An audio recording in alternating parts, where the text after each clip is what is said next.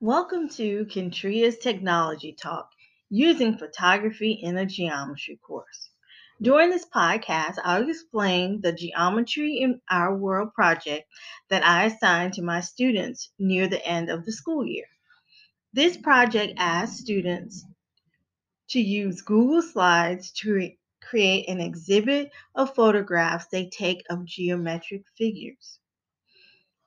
The instructions set the parameters for the project, detailing how many pictures are required, as well as what geometric figures should be represented. For example, three different polygons with no more than two different quadrilaterals, three different transformations, one tessellation, and five other geometric figures as well as the formal definition of each figure. Students are encouraged but not required to pick a theme. A rubric used to grade the project can be created using the website rubistarforteachers.org. That's R U B I S T A R, the number four, T E A C H E R S dot org. So after students create their galleries using Google Slides, they upload the finished product in a Google Share Drive that you create for the class. Turning in the project this way places all the finished products in one place, making the grading process easier.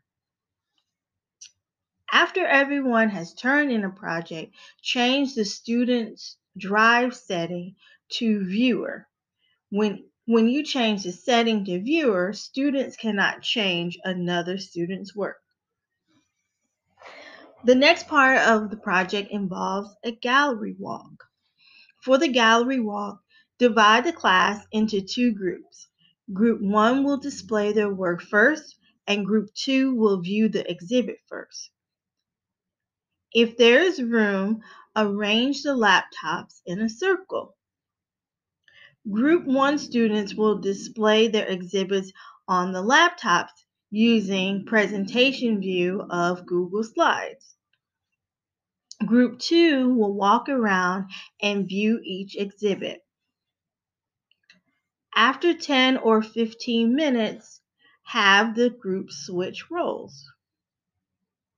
Finally, there should be some type of summarizing activity.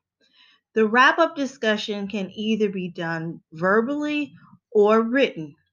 The class can discuss which photographs were most interesting, why certain items might be the shape in terms of the functionality of the object, or let students explain their themes. Some of the pictures in the projects should generate other types of questions or musings. You will be amazed by the objects your students will photograph. One good thing about this project is that it allows students to not only pay attention to geometric figures they encounter, but also allows you to get to know them better. During the last gallery walk my students participated in, I learned that one of my students loved modern art while another one had been to the Louvre. I hope you consider assigning this project or using these directions as inspiration for a project you develop. Thank you for listening to Kentria's Technology Talk using photography in a geometry course.